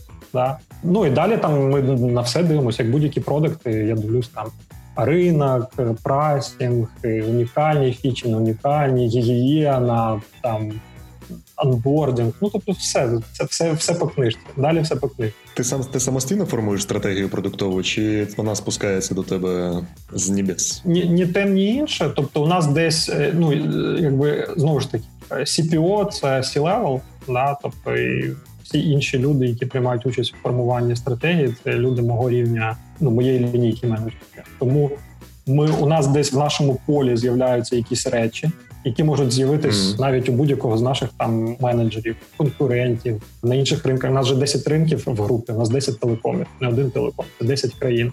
Ми всі між собою mm-hmm. постійно. Це теж звідки з'являються ідеї. Тобто, якась десь щось взлетіло, з нами всі діляться цифрами. Ми ділимося якимись фішечками. Ми зізвонюємося з іншими країнами. У нас дуже багато mm-hmm. майданчиків для того, щоб ділитися. Наприклад, в Пакистані у нас такий фінтек, що де Alibaba не може зайти а там 200 мільйонів е, чоловік. Ну реально там мобайл пейменти, і наш mm-hmm. там з'їв весь ринок, і тобто величезна історія. Ми з ними спілкуємось, бо фінтек це типу круто. Ну, мобайл, фінтек, е, смартфон, розумієте, да, це все і-комерс mm-hmm. тут рядишком, там ще щось. Ну, тобто дуже багато всього. А, так само, як ну, якщо ти робиш, е, якщо в тебе є LTE, то грішно тобі не робити якийсь стрімінг, правильно? Ну тобто, ти ж можеш занулити трафік, наприклад, і я можу вас не чарджити за те, що ви там дивитесь YouTube або якісь там mm-hmm. користуються моєю ну і так далі. Дивишся подкаст на Ютубі з Нестером, не, не білим Все, тебе не білим. Не зразу на, на місяць всіх звільняють від е. Окей. Слухай, Міш, і ще питання. Там далі буде питання з залу, питання з нашої аудиторії, слухачів. Привіт, слухачі. Варто, напевно, це було питання задати першим. Чесно кажучи, якось воно наша дискусія туди не пішла, і я забув. А що в Київстарі вважається продуктом? Хороше питання. Ну, якісь речі, які я перерахував, от але якщо починати з кору, то це тарифи. Ну, тобто ми продаємо гігабайти і хвилини спочатку. Mm-hmm. Да? В B2B ми продаємо доступ до наших даних е, анонімізованих, да? так само до якихось там розсилок, ще чогось. Ну і в B2B так само ми продаємо зв'язок. Ми продаємо домашній інтернет. Ну тобто, по суті, це дані. Да? Тобто це телеком-компанія, тому очевидно. Okay. А далі цей ну тобто і далі починається диверсифікація. Це відповідь там на одне з перших питань: типу, чому для чого це щоб що, да? для чого це Київстар? Mm. От, тому що хочеться і інші продукти, да, там і ТВ стрімінг, і ще щось, ще щось. Тому є такі продукти. Тобто є там стрімінгове ТВ, є там там радіо, є ще щось. Ти відповідаєш за всі ці продукти, чи чи я це за якісь? Ну я не відповідаю за Кор Телеком. Окей, тобто за зв'язок не відповідаєш? Ні, ні, не треба mm. мені писати в Фейсбук, коли у вас лягла базова станція. Будь ласка, біжите. До речі, я, я хочу скористатися цією можливістю, щоб просити не напишіть. Але але якщо напишете, то я вам не можу допомогти. Хочеш, я можу це вирізати? Люди, які зараз онлайн слухають, вони там цього не забудуть. Да, да, да. А вони ну, все одно всі пишуть і тегають. От і є, я так само для себе сприймаю продуктами те, що традиційно в ентерпрайзі називається каналом. Тобто для мене чат-бот це не канал, це продукт. Да? Тобто це історія, в якій є свої воронки, є свої метрики, яку можна менеджерити як продукт. Так само як сайт. На ньому є є кабінет, ну це продукт, продуктова історія. Тому як тільки ти міняєш цей mindset і вибудовуєш, ти типу робиш вигляд, типу, це це, ну, це нормальний продукт. Це. Тобто він ти просто продаєш там тарифи. Да? Тобто моє завдання, наприклад, сервіс, да, особистий кабінет. Ну, як Приват 24, да, ви заходите, щось там зробити. От у мене є свій такий, але мені цікаво, щоб не просто там зробили сервіс. А тобто будь-який upsell, який там відбувається, будь-який там anti-downsell, будь-які сейвінги на саппорті. Тобто, якщо ти закрив своє питання в мене на кол-центрі, ми зекономили зразу, ми знаємо скільки. І це все рахується на великому об'ємі, а об'єм дуже великий. Це відразу, типу, помітно рахується, ти бачиш ці фани, ти бачиш ці цифри і так далі. І так далі. Ну і тому це ну, практично будь-що. Я завжди жартую, що Київстар це така машина, яку можна кинути будь-що, і якихось там 30 тисяч юзерів, типу, буде, навіть якщо ти нічого з цим не будеш робити. І навіть якщо це повністю брідова ідея. Тобто, ну, От, А якщо цим ще займатися, непахане поле для експериментів звучить така собі да. сочниця, прикольно. Окей, е, дивись, тут є питання від Саші Марченко. Привіт, Саша. Е, у нього воно доволі комплексне. Тут декілька питань. Я задам першу його частину. Давай. Я, я Подозреваешь, за 30 секунд будет питання на 30 секунд. Подозреваю, что Киевстар — это неповоротливая махина. Каково это? Я розширю це трошечки питання. Да? Ти от просто казав про те, що ви зробили дуже швидкі там цикли доставки, да, але але я так розумію, що у вас є речі, які зачіпають кор бізнес, ну зачіпають телеком частину, і вони не можуть бути швидкими. Чи можуть? Як ви узгоджуєте от в цих моментах оці от швидкі цикли, і там, де потрібно бути 100% да, confident в тому, що ви робите? Теж питання таке одне із, е, мабуть, найкрутіших. Частини буду відповідати. Перша частина так, ми працюємо швидше ніж весь інший Київстар. Зазвичай, але є виключення. Є виключення. Тобто є є департаменти, є кейси, коли люди дуже швидко. Тобто, у нас, наприклад, рітейл у нас супер швидкі. Люди можуть там за кілька днів запровадити якусь історію, розкатати її на всю країну. Там всі будуть відтреновані, будуть знати, куди бігти, і яка у них там компенсація чи там бонуси за те, що вони там щось починають продавати в цьому магазині. От до того ж, ми зараз е, нові інтерфейси для продавців в магазинах теж пишемо. Ми тому якби це все теж вже оцифровано і так далі. Тому це теж впливає. От е, моя мантра, яку я повторюю своїм цим чувакам, чуваки, ви не можете працювати з швидкістю стат. Ну тобто, ви повинні працювати з швидкістю нас. Да? Тобто, моя велика установка. Ну раз ми говоримо там сьогодні про організаційний дизайн і процеси і людей, в принципі. А моя установка моїм цим 20 плюс прямим підлеглим в першу чергу. Чуваки, приносите мені проблеми. Тобто, ваше завдання максимально швидко дійти до тієї частини, де ви далі не можете самі впорати. От, от ви впоролись в цю людину, цей процес, в цю систему, в цю процедуру, в нестачу чогось там. Приходьте до мене. Моя робота насправді це вас розблокувати. Тобто я по черзі просто вирішую такі питання для того, щоб ви могли рухатись далі. І це така ну велика мантра, яка дозволяє починає вся організація там в тих точках, де ми працюємо, ну набагато швидше крутити. І третя частина відповіді на питання полягає в тому, що масштаб того, що нам потрібно зробити. На мій погляд, і за моїми стандартами, типу до рівня гігієни, він поки що такий, що ну тобто, я коли дивлюсь на наш сайт, як я кажу X5, то ну я я їх бачу там. Я Вони на мене такі говорять: Михайло, я воронка. Я я, Підемо цитати від Я готовий розширитися. Ну, тобто, ти її бачиш, камон. Тут, тут вирізав, виходить, там це, виходить команда, спеціальна команда Михаїла, розширителі воронки, знаєш, такі виходять спецотряд. Це треба, ну, далі треба вирізати, да. От, у мене, у мене колись був чувак, з яким ми працювали, ми досить спілкуємося і дружимо. Так ну зараз більше в телеграмі е, е, у нас був такий жарт, ми один одного називали любителі узких воронок. От, це коли це коли ти дуже сегментуєш, е, ну розумієте, да? Тобто ти нарізаєш на якісь сегменти і там починаєш якісь ретеншн цикли. Ну, бо там конверсії вищі. Тобто воронка вона вужча, але з, е, зі stage'у на stage та конверсія відразу вища. Це advanced advanced е, product management практики. Поки що вузькі воронки можна вирізати. Такі, знаєш, воронки лапшаті. Знаєш, дуже багато такий вісить, але дуже але дуже пласка. Але така така плотненька. Okay. Ну тобто, тому е, ну роботи дофіга, навіть тобто, мовно кажучи, як ми працюємо. Ми там, там, там попідкидали шарики, поки десь там крутяться коліщатки. Ми тут ну своє грибемо, і ну поки нормально. Ну тобто, ти закидуєш якісь сусідні відділи, якісь там абсолютно штуки, да, да, да. і паралельно ми сетапимо дуже багато робимо якісь зустрічі, якісь там сінки, якісь там стінг, коміті і так далі. Тобто, ну в інтерпрайзі цього багато. Воно з'їдає багато часу. Я спочатку мене це страшенно виносило. Потім я замкнув це на собі, щоб це виносило страшенно лише мене з моєю е, дуже міцною психікою, щоб ну всі інші могли просто працювати. Тобто, ну і моя робота, mm-hmm. крім того, це максимальна кількість людей, крім тих, кого я готовлю там, готую як наступних сіньорів, бо їх я від цього не ховаю. Ну щоб вони ці радіації піддавалися і е, кріпчалі. От а більшість людей ну якби ми від цього закриваємо для того, щоб вони могли працювати. Ну тобто люди, які до нас проходять, вони не відчувають, що вони працюють в ентерпрайзі. Ну для них немає ніякої різниці. Вони продукти, твоя команда в команді є все, щоб інкремент в кінці спринта поставити на продакт. Продакт знає, нафіга ми це робимо, і може показати. І прийде, відчитається, як ця фіча заімпактила те, що ми робили.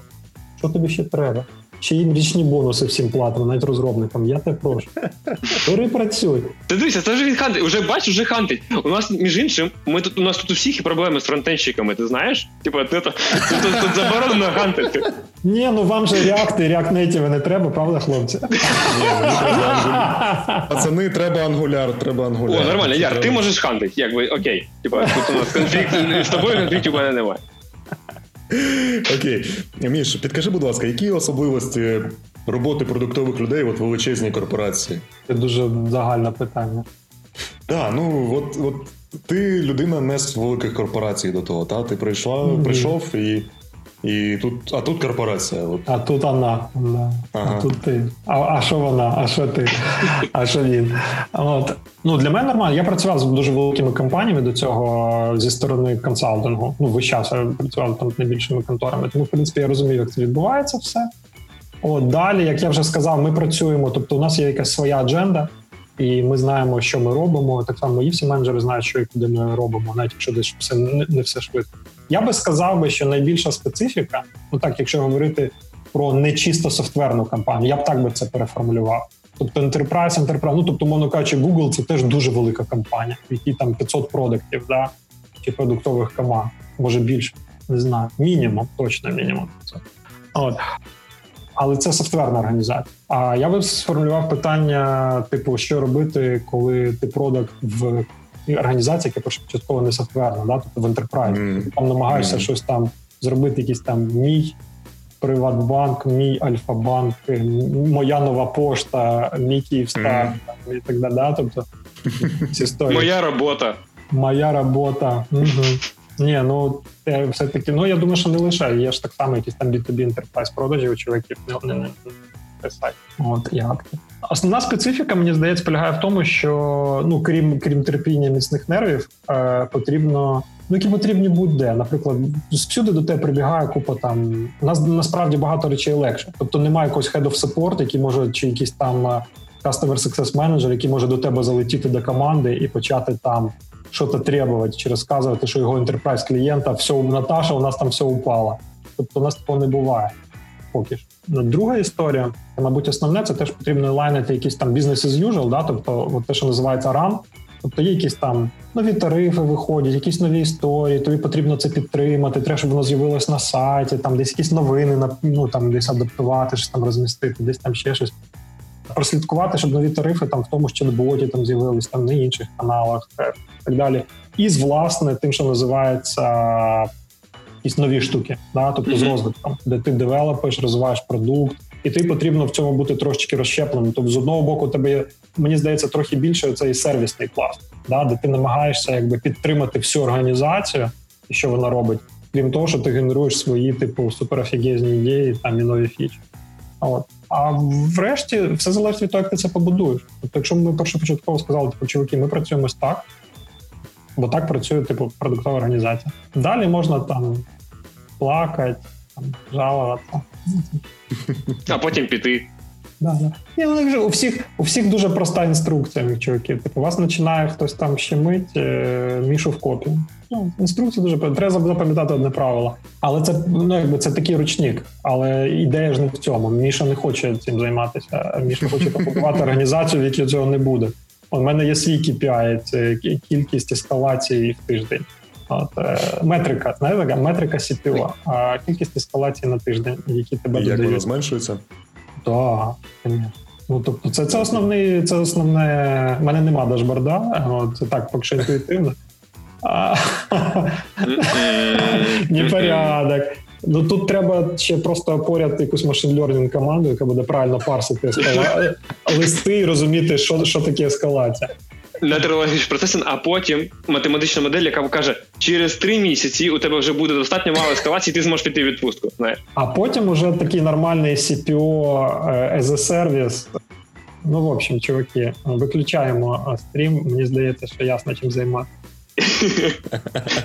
Як мінімум один стартап придумали, вже не нормально дзвонили. CPO a прекрасний стартап у нас буде. Трохи попахує. Це як CPO, CPO по виклику. Окей. CPO on demand, вообще. Прям, ребята, агенція CPO, знаєш, типу? Просто, да, да. Там сидять е, такі всі в шрамах, чуваки, які колись були CPO. Ну, такі Маккінзі, але такі, типу, продуктові, да? Спецназ. Окей.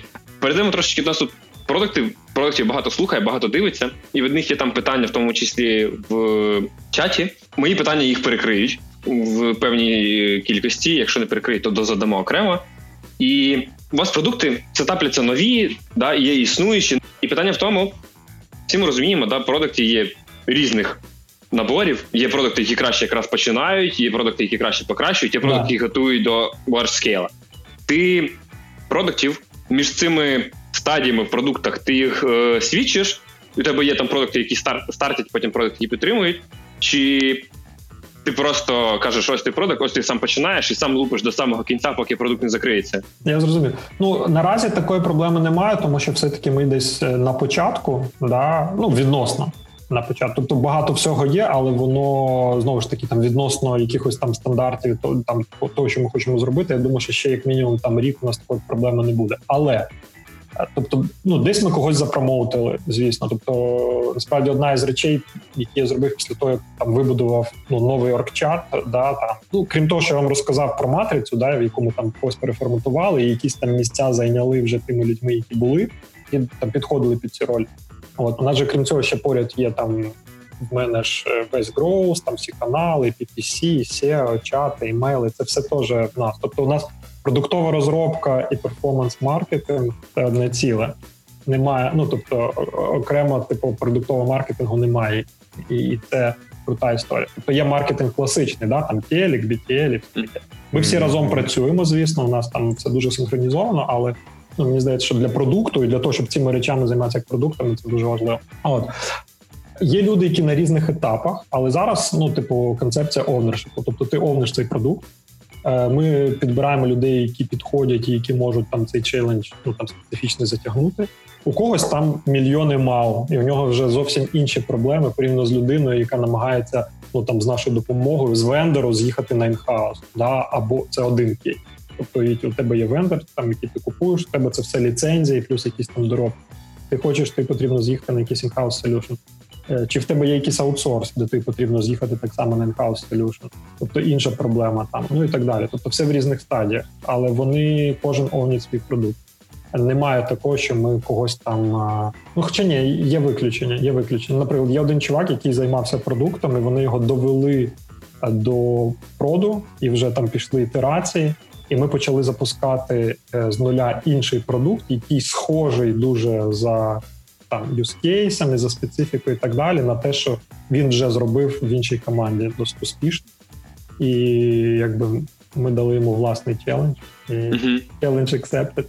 Ось і так далі. Тобто, ну бо вже якийсь був такий proven track record, ти розумієш, що чувак знає домен от і до, то і навпаки, питання в тому, щоб дати більше овнершипу, дати там свою вже команду і більше там із делівері переформатуватися в власне продуктовий менеджмент, в в ріст, в метрики, mm-hmm. там якісь go-to-market і так далі. так далі. Discovery, там якісь прикольніше зробити якусь історію, тому що історію з Delivery він вже проходить. Тобто йому тупо не цікаво ще раз робити mm-hmm. саме, але він може. І з мого боку було би дуже тупо ну, якби втратити таку можливість, коли чувак може взяти і тобі зробити продукт, який тобі тупо потрібен, і дуже швидко.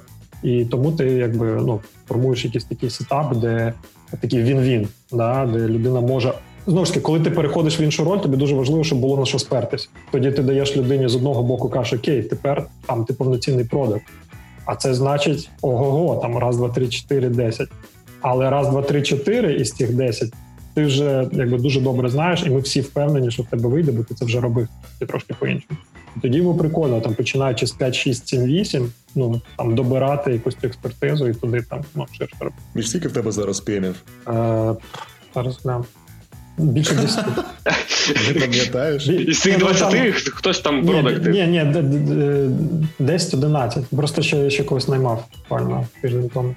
Скільки yeah. з них у тебе були, ну скільки в тебе тобі дісталося в наслідство? Більшість насправді.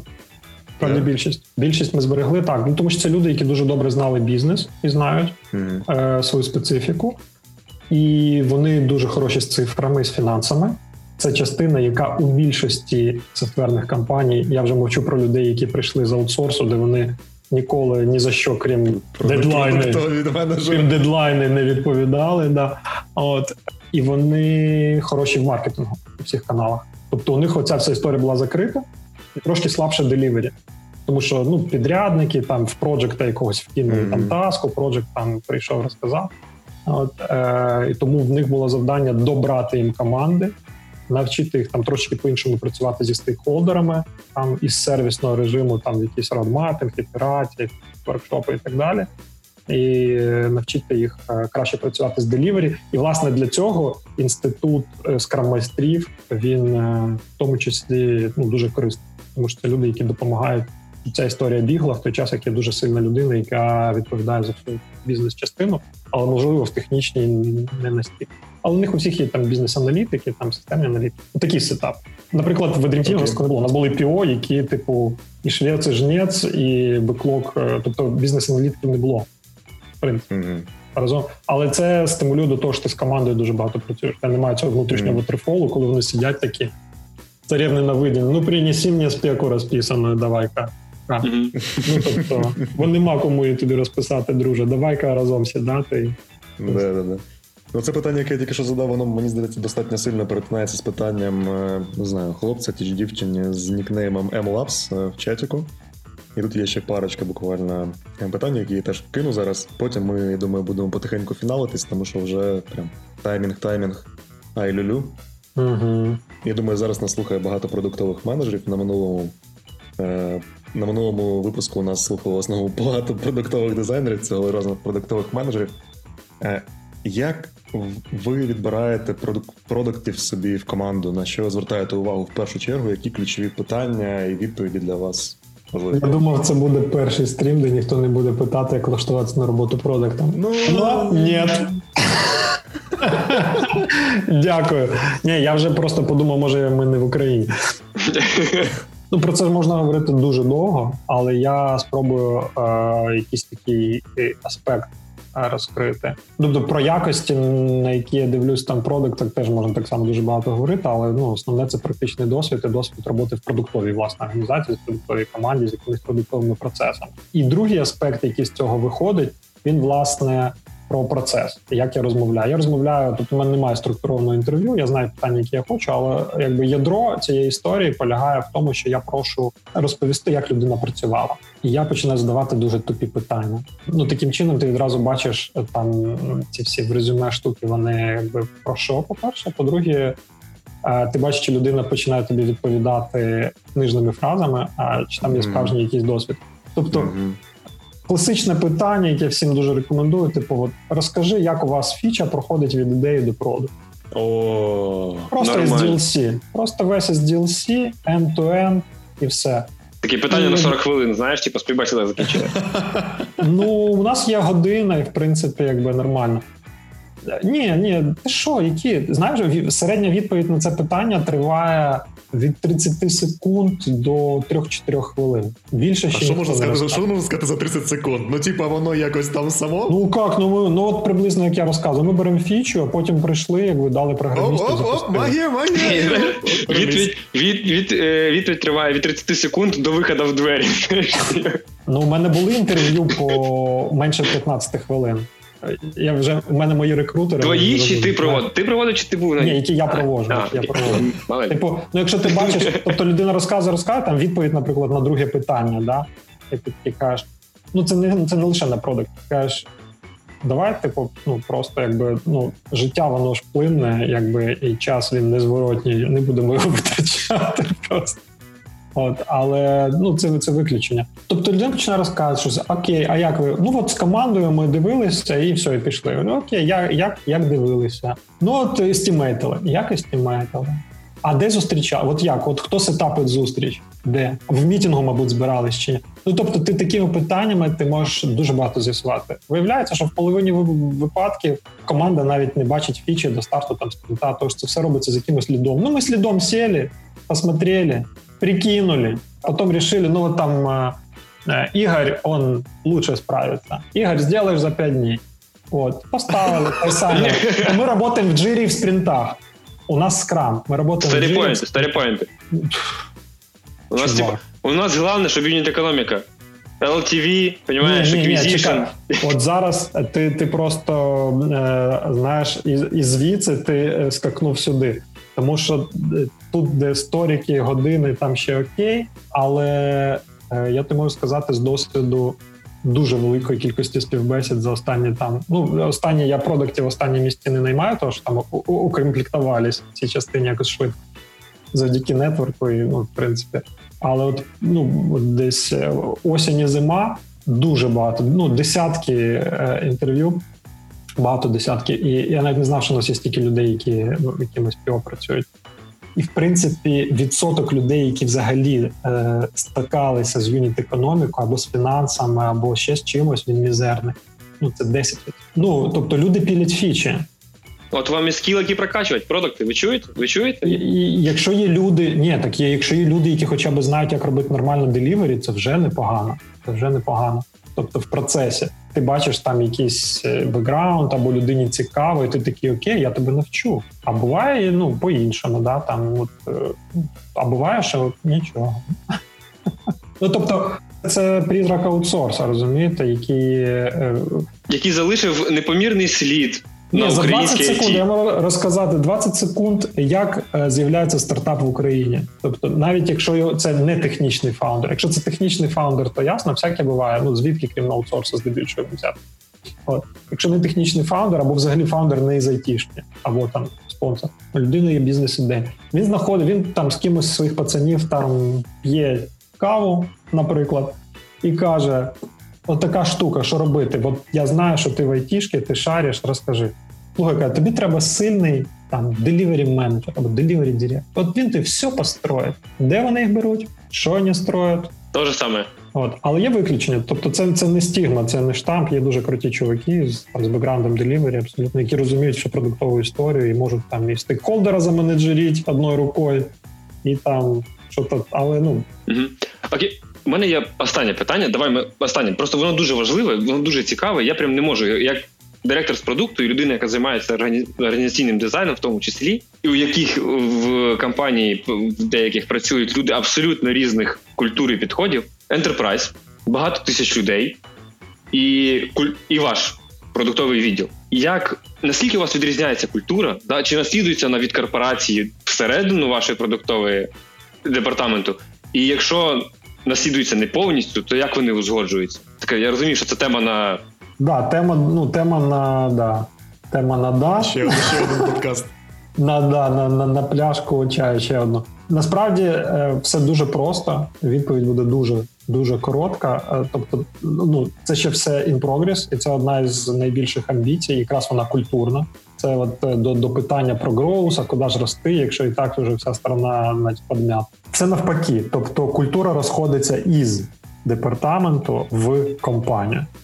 Тобто, всередину, тобто люди, які починають демонструвати признаки корпоративного поведіння, е, ну, вони всі, по-перше, зникають кудись. Магія. Магія. Ну тобто, насправді у нас відбулася деяка чистка там, коли я прийшов. Тому що ну знаєш, ця розмова на кухні, типа, а ти не знаєш, де де Сереж дівся? Та він кажуть, ентерпрайзом захворів. Да, да, да, да. демонстрував признак. От просто е, да. Ну і наша задача це цей Ми через всі контакти з стейкхолдерами, там і з іншими департаментами, всюди, де ми стикуємось, ми якраз е, пропагуємо. Ми цей вірус розносимо по компанії, а може бути і по іншому. Або вони звикли, вони до нас забігають там. А та та та та та ні, чуваки, у нас типу є процес. Тобто ми не процесом від вас не відгороджуємося, але намагаємось для вас же зробити краще, щоб типу ну ми отримали більше. Бо сьогодні ви забігли з одним, завтра ви забіжите з другим, післязавтра третім, а через місяць вас ніхіра не буде. Давайте краще зробимо, типу, ну так як воно повинно бути. От і воно якось степ бай. Найскладніше, як я кажу, з самого початку, коли всі на тебе дивляться, і типу, ти нам тут все ламаєш, ми так привикли роботи. А потім, коли ти починаєш деліверити, всі такі, блін, воно працює і вони вже ну якби починають працювати з тобою. У нас таке було. У мене була одна команда, яку ми запускали. Ми її з нуля збирали взагалі. Тобто, от три місяці від е, виділення бюджету на команду до лончу в прод і розкатки там поле. Це джет.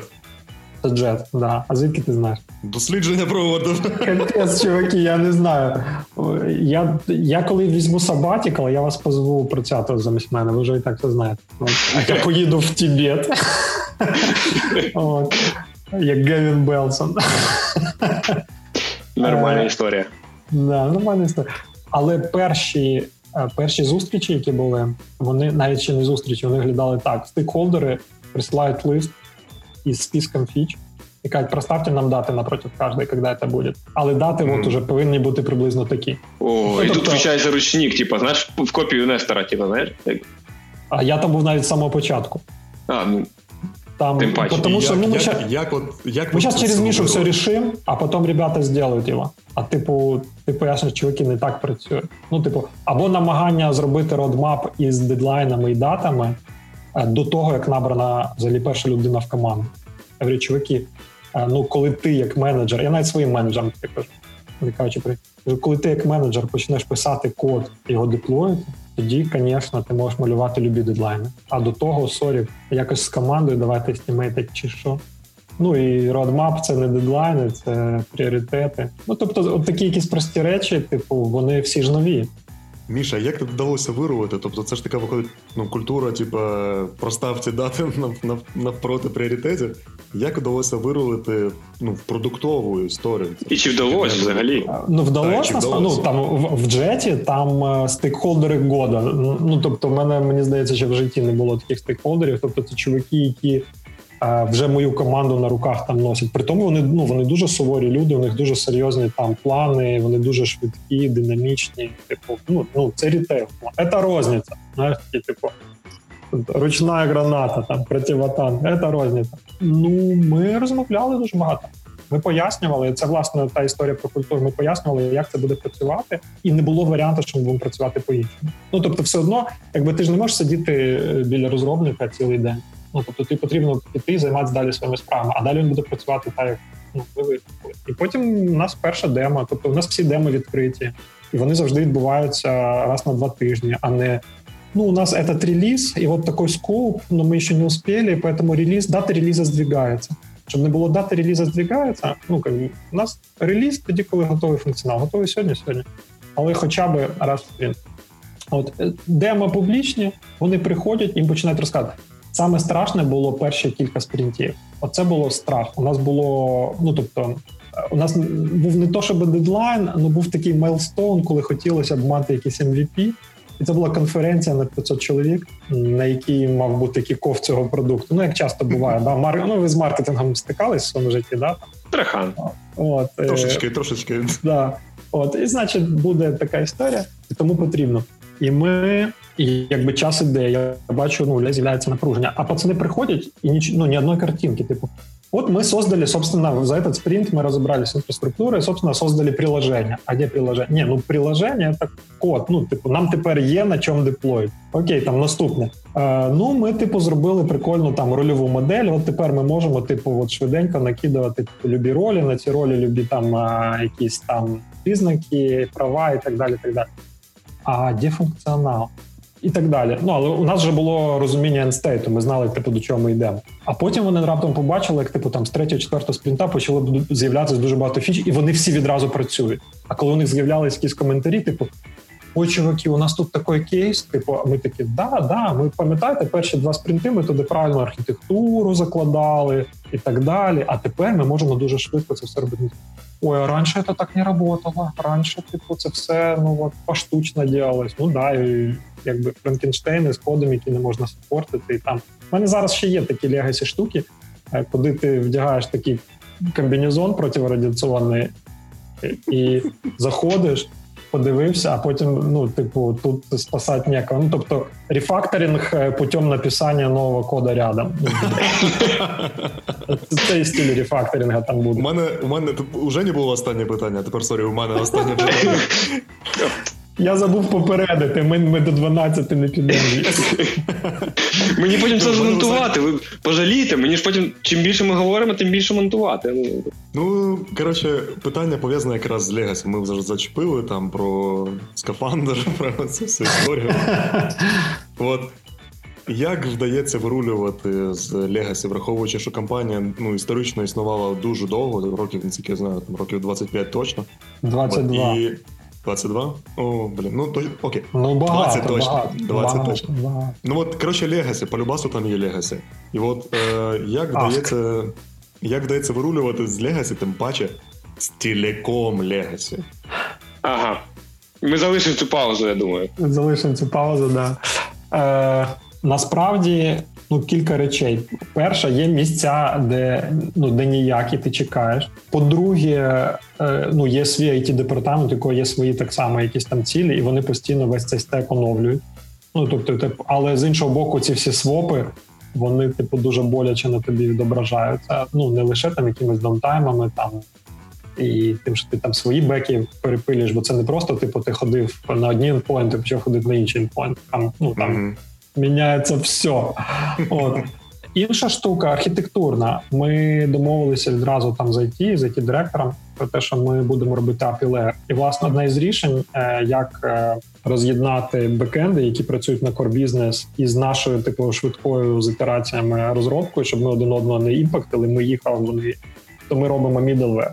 І middleware, ну як абстракція, да, тобто це сервіси, які пошарені між різними фронтами але які вміють із потрібних беків діставати те, що потрібно, віддавати в потрібному вигляді. Ну, типу, не обов'язково це не я. Я спеціально зробив е, наголос на тому, що це абстракція, бо дехто розуміє API як платформу, як лоу-код платформу, як е, просто типу є там API платформи, які ну це трошки інше. Це саме абстракція. Чим ми будемо це робити, не так важливо. Ну, важливо те, що да, mm. да, ми пишемо сервіси, які знизу ми там можемо свопитись, переінтегруватися, але зверху швидкість не падає. Ми працюємо.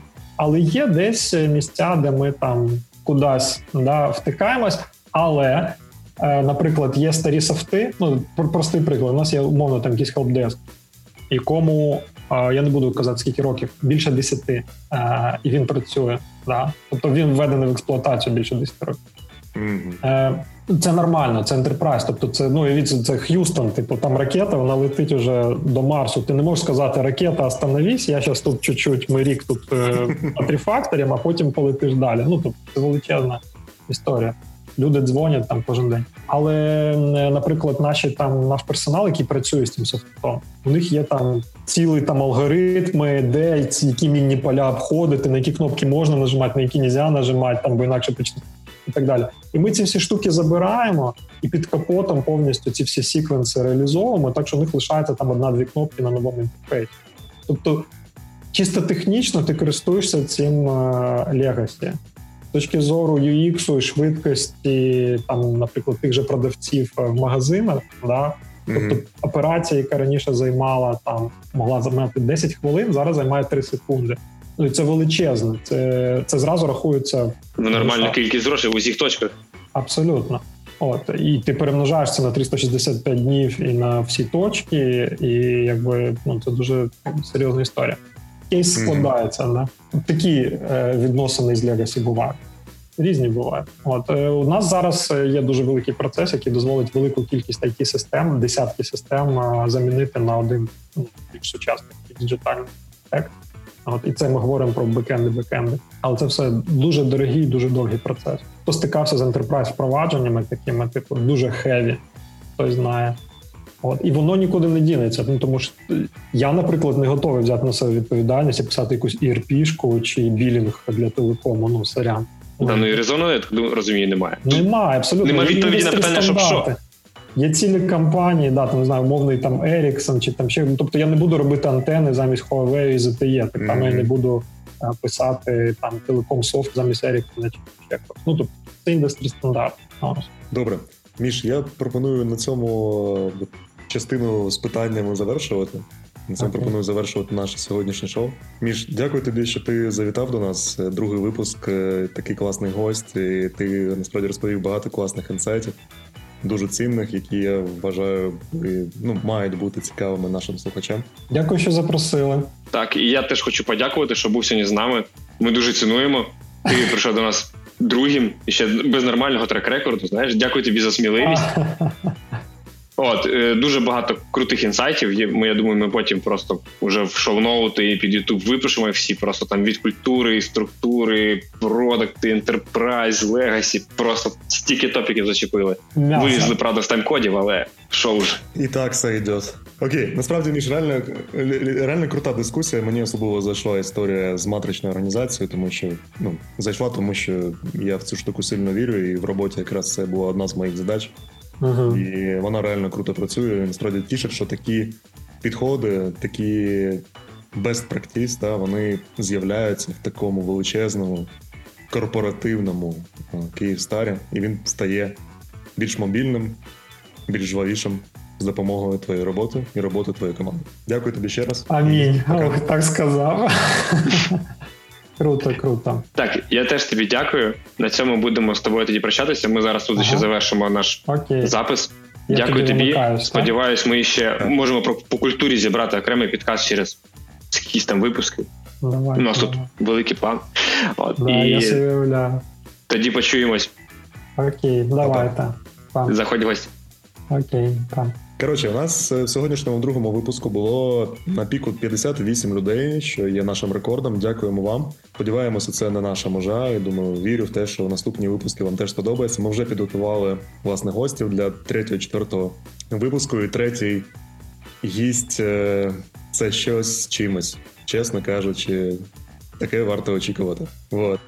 Сьогодні з нами був е, Міша Нестор, директор з продукту Київстару. Ми говорили про те, як влаштований продуктовий всесвіт всередині корпорача величезного інтерпрайзу в телекомі з 25, 27 мільйонами абонентів. Замисліться над цим. Це платящі клієнти. І як вдається вибудовувати продуктову організацію з правильною культурою, як доводиться виживати в цьому середовищі достатньо агресивному спочатку. Дуже круто, мені насправді сильно сподобалася ці теми. І...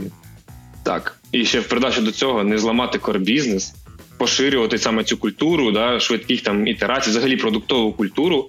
Це теж дуже кльові челенджі, на які Міша свого часу погодився. І я так думаю, що він від цього тільки радіє, і ми радіємо від того, що в Україні є такі люди, і у них є чому повчитись. Так, сподіваємося, що вам сподобався цей випуск шоп-шоу, пізнавально-розважального шоу про створення цінних продуктів.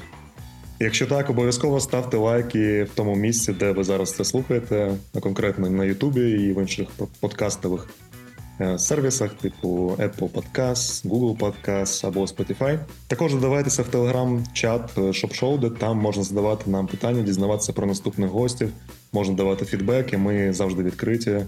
Там вже достатньо багато людей, і ми з ними ділимося ексклюзивно, ексклюзивними матеріалами і іншими штуками. У нас є прекрасний сайт з прекрасним доменом, я думаю, вам зайде. Називається shop.show.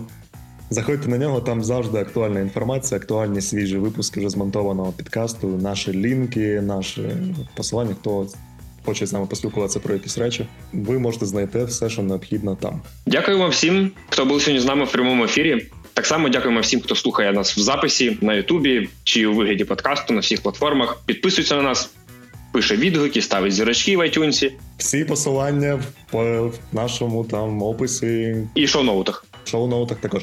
Не хвилюйтеся, все там прям є. Без проблем переходьте, будемо раді. Сьогодні з вами був е, Яр Бірзл, директор з продукту роботи UA. І Женя Ковалевський, директор продукту в Течія Холдінг і Vplay Sports. Нехай ваші мрії будуть в приємному шоці від ваших можливостей. Почуємося. Всім па-па.